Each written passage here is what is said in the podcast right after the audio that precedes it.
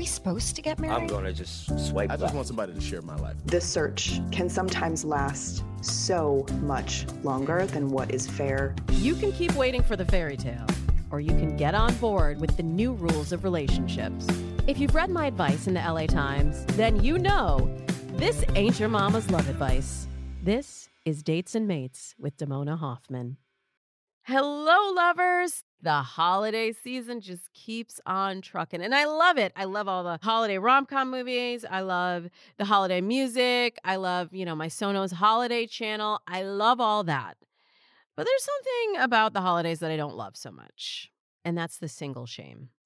We have all had parents and well intentioned grandmas and coworkers and friends get nosy around the holidays about why aren't you bringing somebody to celebrate with? You know what I'm talking about. And Brene Brown, who is a huge inspiration to me, she says shame is an intensely painful feeling or experience of believing that we are flawed and therefore unworthy of love and belonging. So, this makes sense that we would feel shame around being single. But when we feel that single shame, sometimes it can impact feelings of worth in other areas of your life too. But I believe that there are magical moments in singlehood that should be celebrated instead of being shamed. And my guest today agrees. I'm going to be talking to Shani Silver. She's the author of the new book, A Single Revolution. Don't look for a match, light one. She's also the host of a single serving podcast, both of which are changing the negative narratives around being single. We are going to discuss reducing single shame and embracing the many joys of a single life. But first, we have to dish. We're going to be talking about hardball dating. What is it and why you're probably doing it wrong? And atheists, hot or not, science tells us the answer. Then later, I will answer questions from you like what to say if you're feeling that third date pressure and how to learn more about yourself when you're starting over in dating at the age of 40. Lovers, let's celebrate and let's dish. D's dating dish. Hardball dating, this is the new dating trend. What it means is being direct about what you want. According to Bumble, it's going to be the biggest relationship trend of 2022. They say almost half of single people are looking to reset their dating lives in the new year. People are just like, nah, I am done trying to contort myself into whatever these dates want me to be, or trying to jump through hoops or pretend I'm something else in my profile. You know what? I'm just going to be open and honest about exactly what I want from the relationship.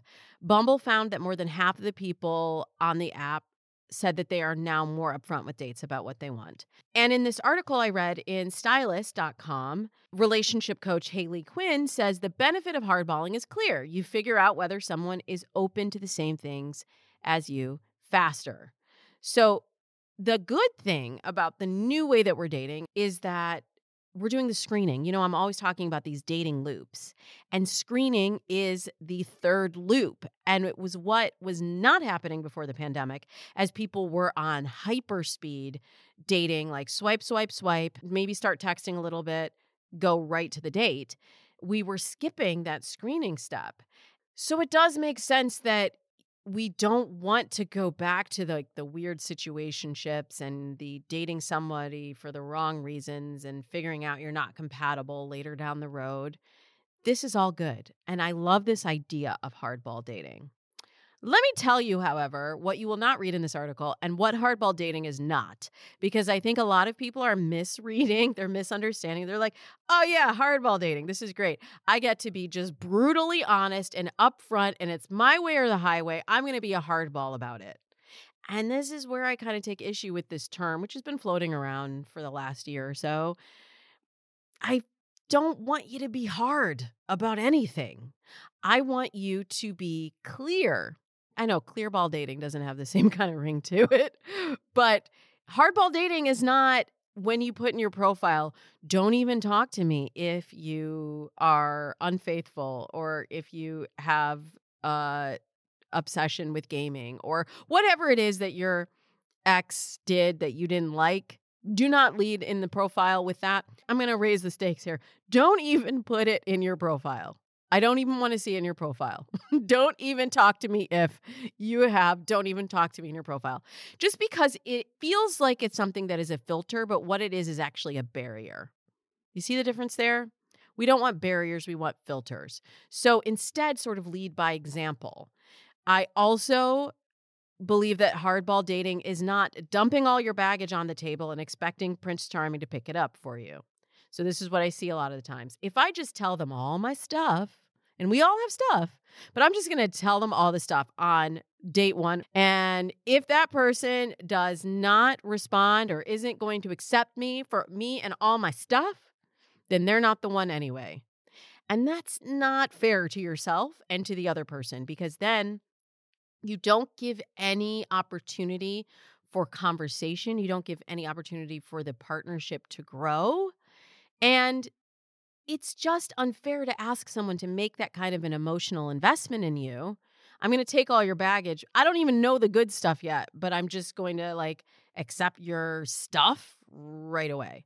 So don't do that. Hardball dating is also not just being an asshole, okay? Sometimes we think if I'm just super direct, there's all these books on like why men love alpha bitches. And if you're just a bitch, or if you're like a very direct pickup artist and you nag her, then she's really going to be falling over herself for you. This is incorrect. This is not the correct interpretation of hardball dating. And the last thing I want to leave you with is centering yourself in the love story. This is the toughest one. Hardball dating is not, this is all about me. This is the story I'm writing for myself. Doesn't really matter what that other person says. I am building the life that I want, and this is how I want my story to go. And this is the challenge with dating right now is a lot of people have been in isolation, have become more of themselves, which is an excellent thing. But there is inherent in any relationship or partnership, there's compromise, there's listening, there's a blending of two people's lives. So this is not a story where you are you are the sole protagonist. You have to back up and look at this almost from the point of view of the narrator. So you're one character in the story, but there's another person in the story. And think about in 2022 how you can take that information in from the other person and try to understand their perspective. You've heard me talk this year a lot about empathetic dating. So that's really what I mean about empathetic dating. It's not meaning let yourself be walked over in a relationship or accept everything that someone else does, but it's try to understand what they are coming to the table with so that there's space at the table for you and the stuff that you're bringing to the table too. In order to be a hardball dater, however, you must be clear. You must be clear on what you're looking for, what you want, what your values are, how you like to communicate. All of these things are really key parts of compatibility. And we can't be hardball dating based on a superficial list. If we're going to be hardball dating, we have to do the hardball work and really getting clear ourselves on what is the life that we're trying to build and becoming mindful about building our life together with that person who matches with you on that level. Well, if you're out here looking for a match and you classify yourself as an atheist, there's some things that you should know. According to the PsyPost, atheists now are viewed as less desirable romantic partners. I thought this was a great feel good story for the holidays, too. There's a new study among U.S. college students that says atheists may be seen as less attractive romantic partners compared to their theist counterparts. Why? Well, let's talk about stereotypes. There are some positive social stereotypes about atheists, according to the study, like they're fun, they're open minded, they're great for short term relationships, which is actually a stat that I have been familiar with for a while that atheists actually get more matches on dating apps. On the flip side, there were some negative stereotypes that were associated with atheists. They were seen as being more prone to infidelity, and they were also seen as less trustworthy overall, and like they would be a less dedicated parent. So I guess when people are thinking about long-term compatibility, people are playing it all the way forward. We're imagining they're meeting our friends. Now they're meeting our parents. Now we're getting married. Now we're having children with them. Wait a minute. How are we going to raise the children? They're an atheist. Are my children going to be atheists? My children are going to hell. And I think we just got way ahead. We got way ahead of ourselves, didn't we? So, this is just based on this study, but I do see these trends also on dating apps. Now, does this mean if you're looking for short term dating, you should say that you're an atheist? No, absolutely not. You have to be authentic. I think this is the moral of this entire dating dish section. Be authentic, be who you are, and believe what you believe, but be clear about it. We are seeing a trend among younger people to classify themselves as spiritual but not religious. It used to just be a box you would check on Match.com, but now it's an actual lifestyle choice. And I think it doesn't matter so much what someone's religious beliefs or lack thereof are. It's more important that you match with someone who supports you in your belief system, lets you practice your faith in the way that you practice it, and that you have conviction and clarity in what you believe. All right, now I'm going to step down off of the pulpit because we are going to be talking to Shani Silver. She's the host of a single serving podcast. She's going to be talking about how to overcome single shame. And we're going to go toe to toe on the topic of dating apps. So, this is definitely an interview you are not going to want to miss. Welcome back. I am here with Shani Silver. She's the host of a single serving podcast and the author of the new book, A Single Revolution. Don't look for a match, light one. She's been featured in Medium, on NPR, and in Refinery 29, where she published her essay series called Every Single Day About Living a Single Life. Shani is committed to changing the negative narratives around being single. So please help me give big smooches to the fabulous Shani Silver. Hi, it's so good to see you again. It's good to see you. It's good to have you here. I feel like people wouldn't know that we're cool with each other if you read just our Instagrams and they're like, Damona's all about dating apps all the time. Shani's about no dating apps any of the time. And yet, and there's yet, a middle ground here. Our middle ground, I think, is simply a love for single women.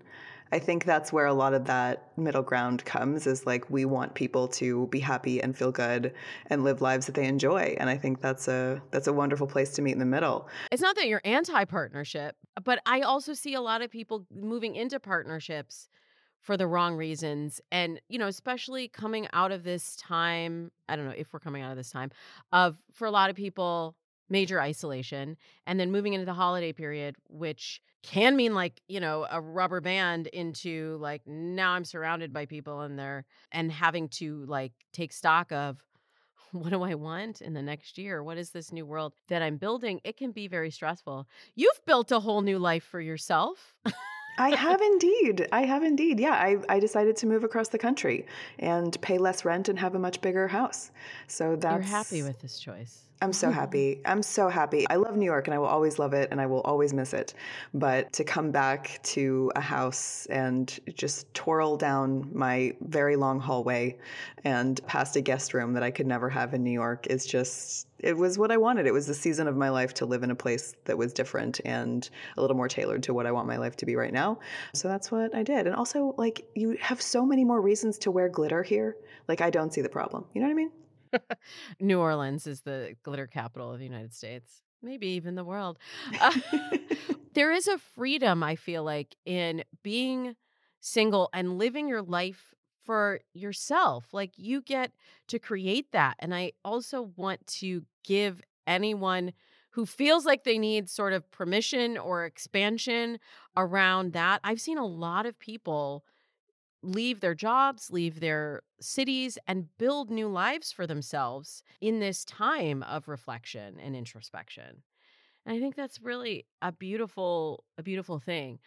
Um, you also wrote a book and released a book in this. Time. I did. I did. Casual, right? Yeah. Tell us about what made you want to write a single revolution. I wanted to write it because, for many of the same reasons I started my podcast, I didn't see anything existing in the single space that wasn't about dating that wasn't about pursuit, that wasn't about search. And the undercurrent of many of those things, not all, but many of those things, is that your singlehood is something that's wrong. Your singlehood is a problem that needs to be fixed. And it's fine if you don't want to be single. I don't want to be single. I would like to be in a partnership.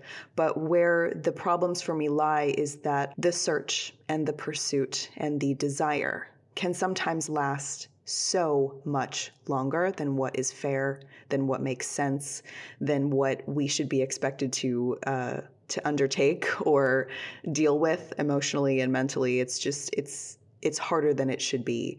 And the pain of that, the struggle of that, the exhaustion, all of it, I found a way to leave that space. I found a way to move past that space. And if I can do it, if I can reach out from the darkest pits of singlehood despair and find a life that I love, if I can do that, anyone can. And so I wanted to provide a roadmap for that.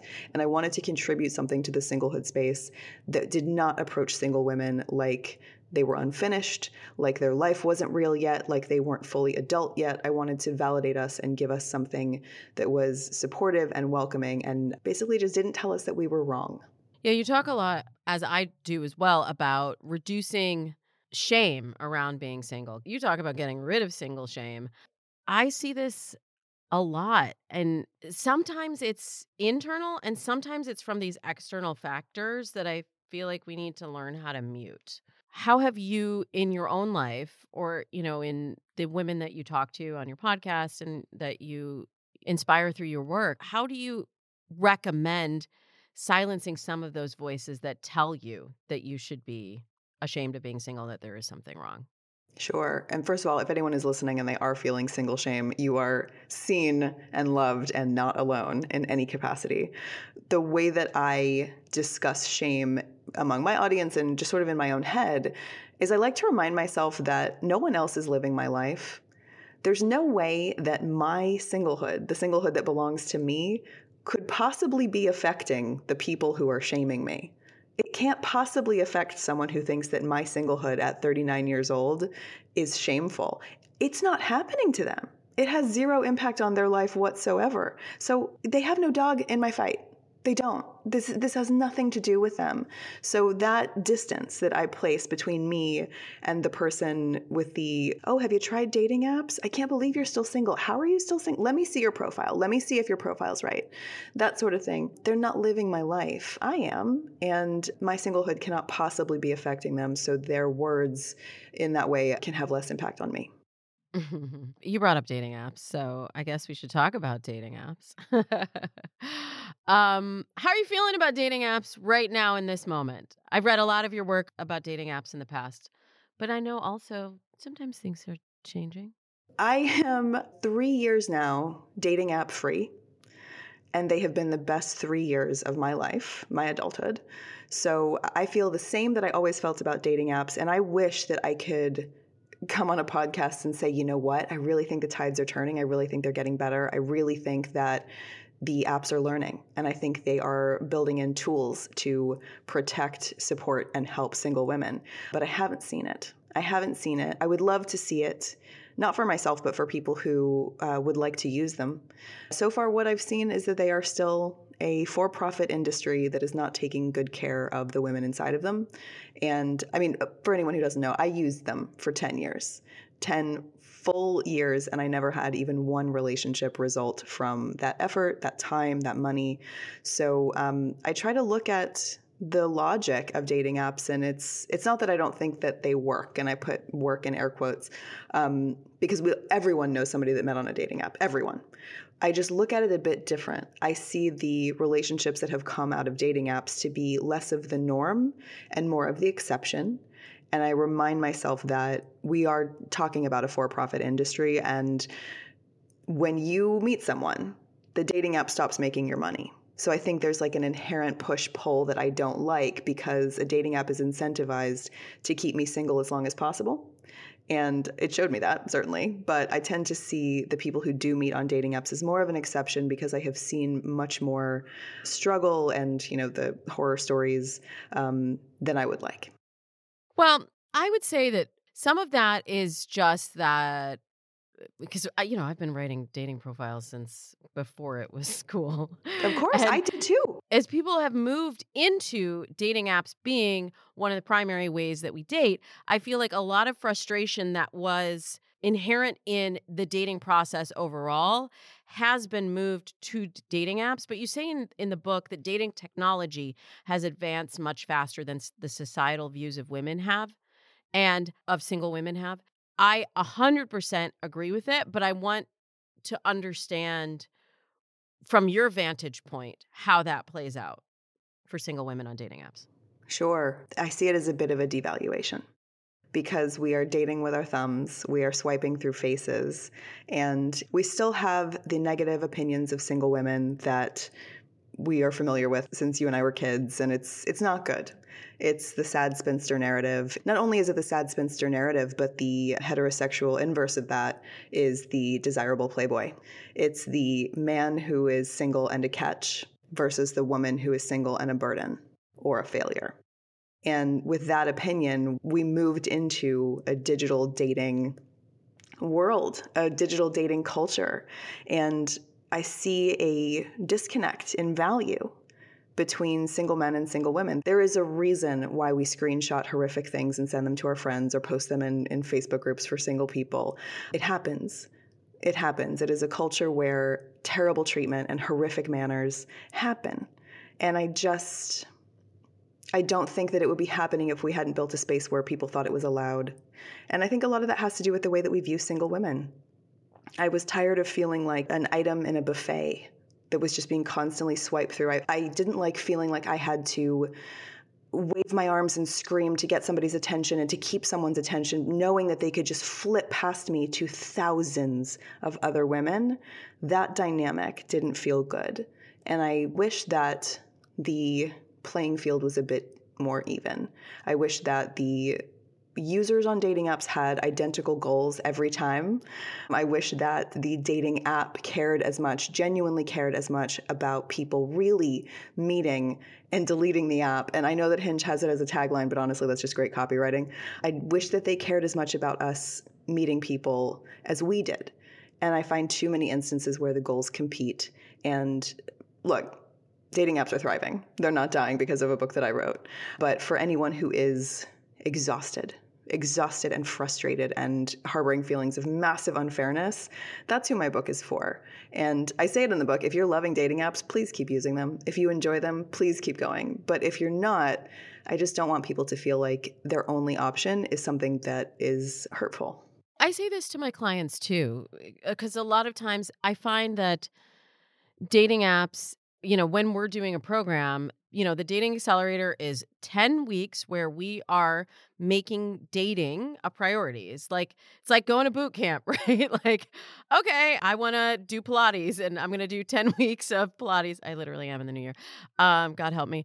And that's what I'm focusing on. Now, I'm not going to commit to necessarily doing Pilates for my entire life. Like, I'm going to try this out, see how this works, and make it a focus. Because I think sometimes when you have those high expectations of, like, I'm going to meet my soulmate, and we could have a whole conversation about the existence of soulmates and why they're not a real thing and they keep a lot of people single. But I digress. When you go on with that goal, and I think the big thing that shifted is as people have moved onto the digital platform for dating, the speed of dating has increased. So the intensity of dating has increased. And then the burnout comes faster and it's not sustainable. I think we're saying the same thing. So I will tell my clients look, if you're at burnout, take a pause, take a break, and go do you for a little bit. Do the things that are going to fill up your soul and make you love your life as a human on this planet. And there may be a time where you feel the energy to come back to dating apps to try it or to do a dating plan. Like we did an episode on like how to meet your person offline. I am platform agnostic. I just like the apps because that's how I met my husband. It's the most efficient for me with my clients, but we really put a strategy around it. Like I have friends in this business that will sign people to year-long dating programs and I'm like, I don't really want to do that because, first of all, I mean, I, I don't want you in that headspace for that long. Does that make sense? Of course, it makes sense. Of course, it does. And I think having a focus and an intention to any activity, not just dating, but having a focus and intention and a, a time frame that you are willing to give to something that has been difficult, maybe in the past. I think that's a solid way to approach it. And I mean, that sounds cool to me. What what sounds less cool to me is doing that 50 times and still being single. And that's who the book is talking to. It's because it's real. It's happening for years and years at a time sometimes to single women, particularly as we pass the age of 30. And that's who I want to talk to is the ones that are, we've gone beyond burnout. We've gone beyond just try something new. It, it's that what is happening? I don't understand. Everyone else is meeting somebody. Why can't I just meet someone? That moment of pain and exhaustion where you feel so alone and so undesirable and so lost and scared and frustrated, in those moments, I wanted a book to be there for somebody to provide some comfort.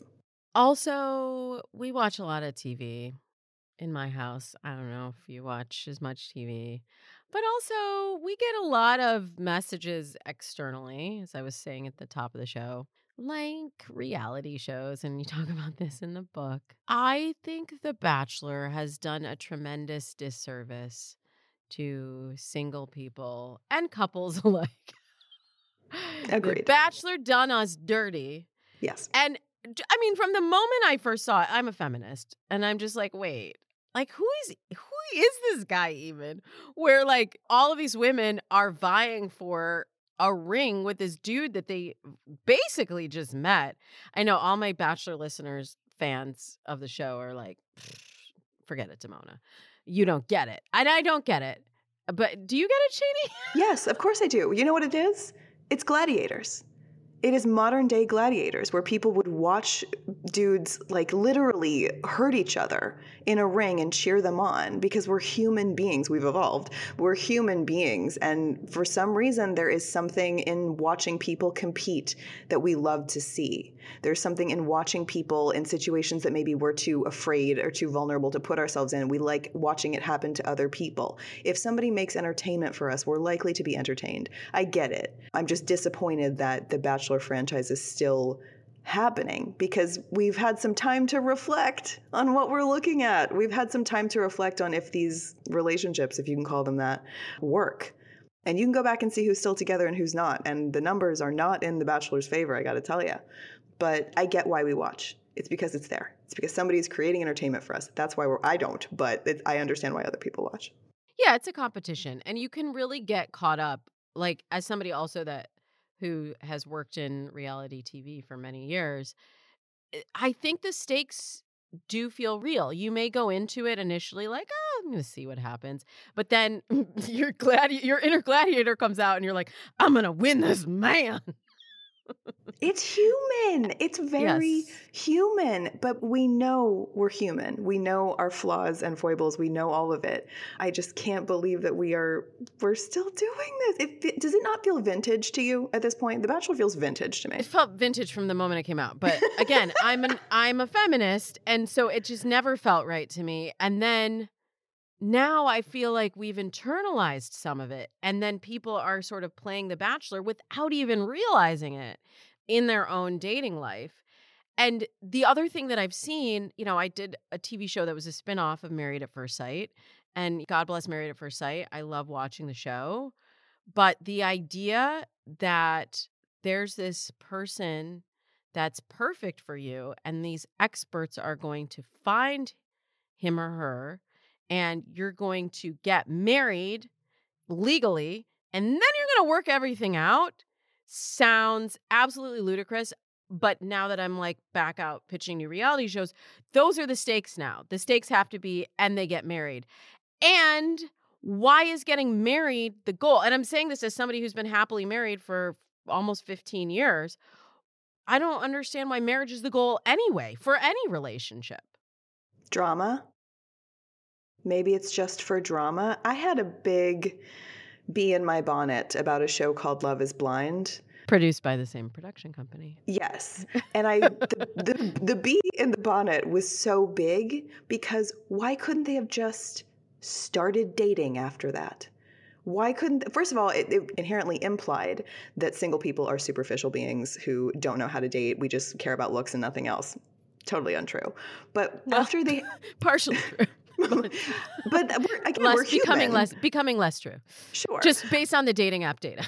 oh, for sure. Yeah, we're, we're visual. We're visual creatures. I get course, it. But why couldn't they have just started dating after they chose each other or whatever, and they've never seen each other before? Why couldn't they have just gone to dinner? Why did it have to be? We're gonna move in together now and get married. Because that was the bar, and I really caution people to ah, think of that being the goal again, as a big proponent of marriage with the right person, I think we're in a really interesting time, Shani, where we get to write the rules of our life and our love life and how we want it to go. And I think a marriage does not necessarily signal a commitment. I think that's a different conversation. And sometimes people are conflating the two. I agree. Because a marriage doesn't do anything for you, it's not magic. It's it's very different. The decision that you want to build a life with somebody, to to spend your life with somebody, to, I mean, that's a decision. There, there's no magical property to an engagement ring. There is no magical property to a wedding dress. It's what you intend. Your intention is what leads that, not you know signing a piece of paper. Okay, so for anyone who is single and relating to the things that you're saying, of course, they're first going to go out and get a single revolution. Don't look for a match light one. we'll put the link to the book in the show notes. But can you leave us with some inspiration for on a single serving podcast and the work that you do, how you help people feel that fullness in their single life and redefine their relationship with the quest for a match? For sure. I'm very lucky in that single life will reveal its benefits to you pretty quickly when you start allowing it to. I want us to value this time in our lives. Rather than run from it, rather than, than wish it away, I want us to see and feel and experience the value of our single days because we're not always going to have them. And someday, when I am in a partnership, and I know that someday I will be, because that's what I want and I know that's what I deserve, someday when that happens, I want to look back on my single time with love and joy and appreciation, not with a sigh of relief that it's over. I have chosen to live a different way because I want to soak up all the good in this time, all of the freedom and possibility and complete customization of my life to my preferences, which is a very long way of saying selfishness. There's just there's no compromise for me. This is a life that I've tailored to myself and it's wonderful and and while I have my singlehood, I'm going to enjoy every day of it because someday that will change and that's great too. So I hope that we can enjoy both times of our lives in equal measure. Well, thank you, Shani. I have enjoyed my time with you today. Everyone, check out the book. We will put the link in the show notes. A Single Revolution. Don't look for a match light one. And definitely listen to a single serving podcast. Thank you so much for being here, Shani. Thank you so much for having me. I hope you enjoyed our spirited conversation about dating apps. I know some of you may be in dating hiatus mode, while others may have been motivated by our conversation to get a jump start on the peak dating season, which starts at the beginning of the year. So, either way, either way, I'm here for you. And either way, I got you. And of course, you can't go into the new year with the same old dating profile because then you get that dating app burnout that Shani was talking about. You need a new and improved profile. And I can help you with that with my free Profile Starter Kit. You can get it at profilestarterkit.com or, of course, at datesandmates.com. It's a super cute, if I must say, ebook with detailed instructions and tips on creating a magnetic profile that will attract the right matches to you. I'll give you ideas on what to write in your bio, how to pick the best pictures I even have a video tutorial along with it. You could have a new and improved profile in 15 minutes or less, I promise you, and it's 100% free. You can find the link to download it for free at datesandmates.com. In a moment, I will be back to answer your listener questions, including what does slow love even mean and how to start over in dating. We'll be right back. Well, hello, hello again. The questions are pouring in, and I am here to help. Dear Damona. Damona, help me. A listener named M texted me this question. She says, Something I hear you talk about often is slow love. Sign me up. My question for you is How do I figure out if the men I'm going on dates with are on board for slow love too? I have been meeting some interesting guys on the apps and having fun dates, but with three U's. After the second or third date, I tend to cut it off because they indicate they want to explore the physical side of things, and I'm just not there yet. I know my cutting it off comes from a fear of rejection. I'd rather be the one to end it instead of having the conversation and being labeled as a tease or a prude, which has happened before. I feel like I can't enjoy myself on or after date three because their expectation or hope of having sex is looming over me. How can I bring up waiting in a non awkward way? Well, um, first of all, kudos to you on knowing what's important to you and holding your boundaries. So just go ahead and give yourself a little bit of credit for that because that's a hard thing to do in itself. There are a lot of people that'll be like, I'll just have sex with him because it's just like easier than the discomfort of telling him that I'm not really comfortable having sex yet. And I know there are people right now listening that are like, uh, yeah, I know what you're talking about, Damona.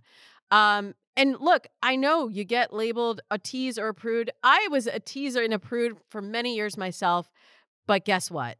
It's not their body, it's not their life. So those are just words, and maybe they're triggering something else you've heard before, um, or something from your family of origin. But sticks and stones can break your bones. Their words will not hurt you. So it's okay for you to hold a boundary and for them to, if they call you a teaser or prude, that is a great big flashing red flag that lets you know that person is not understanding, is not compassionate, does not have your best interest in mind. That said, their expectation or hope of having sex is not going to go away. Um, I hate to break it to you, but they are dating you because they hope to have sex with you. That is the literal point of dating. That is actually was the point of marriage from the beginning of time. Okay. So they're going to hope to have sex with you, but you should not be pressured to have sex before you feel ready. So it sounds like you are having the conversation about when to get physical. They bring it up on the second or third date, and you say, I'm not ready for that yet. The question is, how does the guy respond to that? So we can't let the fear of being labeled as a teaser or prude block us from getting on the other side of that question. The illuminating part of the conversation for you is what happens after you say to them, I'm really enjoying getting to know you. I'm not ready to have sex yet, but I'm excited to see where this goes. And what is his reaction to that? That is where the interesting part of screening comes in, where you will see if this person has your best interests at heart and is an appropriate match for you. I have to clarify something though for you, M. Slow love actually has nothing to do with sex. I realize now that might have been confusing, but slow love is not take it slow s- sexually. Slow love. Slow love means I'm not going to jump to conclusions about this person before we get to the point where the information I need has been revealed. Slow love is important for dating screening as you figure out if someone is an appropriate match for you and if they match with your values, goals for the future, if you have mutual respect, which cannot be told on a first date. You cannot develop respect and trust uh, in 90 minutes or less that has to be revealed over time. Your communication and conflict resolution, the other of the four pillars, has to be revealed over time. That's what I mean by slow love, letting someone reveal themselves to you. Like, I didn't have butterflies on the first date with my husband. I was intrigued. I was curious. I thought he was really smart. I thought he was cute. I didn't know where it was headed. And I let it be a slow burn. I let him reveal himself. And as he became more comfortable with me, I got to understand him more. I became more curious. Curiosity should beget more curiosity if you're with someone that has those levels of depth. And that is what I really mean by slow love. That is what I mean by spacing out those interactions over time. It's not because I want you to, like, I never want you to have sex. I want you to have sex. Believe me, M, I want you to have sex. I want you to have great sex. But I know that if you space out those interactions and you see what comes up in between the times that you've seen this person and what comes up when you tell them you want to wait until you know them better and you really feel an emotional bond to them to have sex.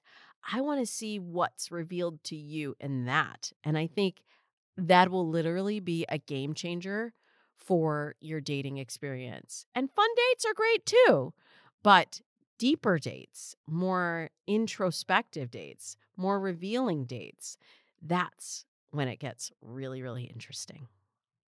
Next question comes to us from a listener named Jessica. She says, I'm a bi cis woman who would love to explore queer relationships. I'm in my mid 40s and have only been with cis het men.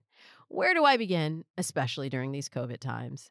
Let me also just decode your question because I don't want to lose any of our listeners. So, bi cis woman means she was assigned female at birth and lives as a woman, cisgender. Bi means bisexual. She's only been with cis het men. Cisgender, same, assigned male at birth, living as male. Currently, het, heterosexual. Okay, now we're all on the same page. Where do we begin, especially during these COVID times? Jessica, you know what my answer is going to be online. I, honestly, that is the best way to expand your dating pool, especially when you're expanding into a new dating pool. Depending on the dating app data that you're looking at, somewhere around 65% of same sex couples meet online. I'm always saying dating apps are the best way to expand your dating pool for all daters, but it's especially true for same sex couples. And I think you also will find people, since you have not been in a relationship with a woman before, you will also find people there who are in the same boat that you are and would be understanding of the situation of being in your mid 40s and exploring a new part of your sexuality. I have heard that the dating app Her is really great for not only lesbian romantic relationships, but also just for expanding your relationships in the queer community because we want to use dating apps as a great resource, but it can't be the only thing that you're doing. So if you're able to also make other connections in the queer community, that would help you to meet other people that you're comfortable with so that you can begin to explore. Of course, I have to say, OKCupid, we have over 60 different gender and orientation options. For those who don't know, I'm the official dating coach of the OKCupid dating app. And also, I know behind the scenes, we've put a lot into the matching algorithm to be able to work for a lot of different genders and orientations because it is tricky in the matching algorithms, particularly if you are bisexual and you are dating people of many different orientations and gender identities, then some of the dating apps are not really programmed to work for that. So, you know, on OKCupid, you could literally 60, like you could be man, woman, agender, androgynous, genderqueer, gender fluid, gender nonconforming, non-binary, pangender, transfeminine, transgender, transman, transmasculine, transsexual, transwoman, two-spirit. I could literally go on and on. And so I think this is awesome that you, Jessica, are able to even at 45 un- realize that you're growing and evolving and changing as you get more into the community, you may find that you want to continue to redefine how you look at your own sexuality and who might be a suitable partner for you. And I think that's awesome that even in your mid 40s, you are in a growth mindset place. I know it can be very intimidating to step into a relationship with someone of a different gender when you've only dated one gender. And the the best advice that I can give you is just to try it. Just to go ahead and dip your toe in, say yes to a date with a woman and just see how it goes. This comes back to what I was talking about at the top of the show of really getting clear on who you are and what your values are, what your goals are, and the qualities of an ideal partner for you.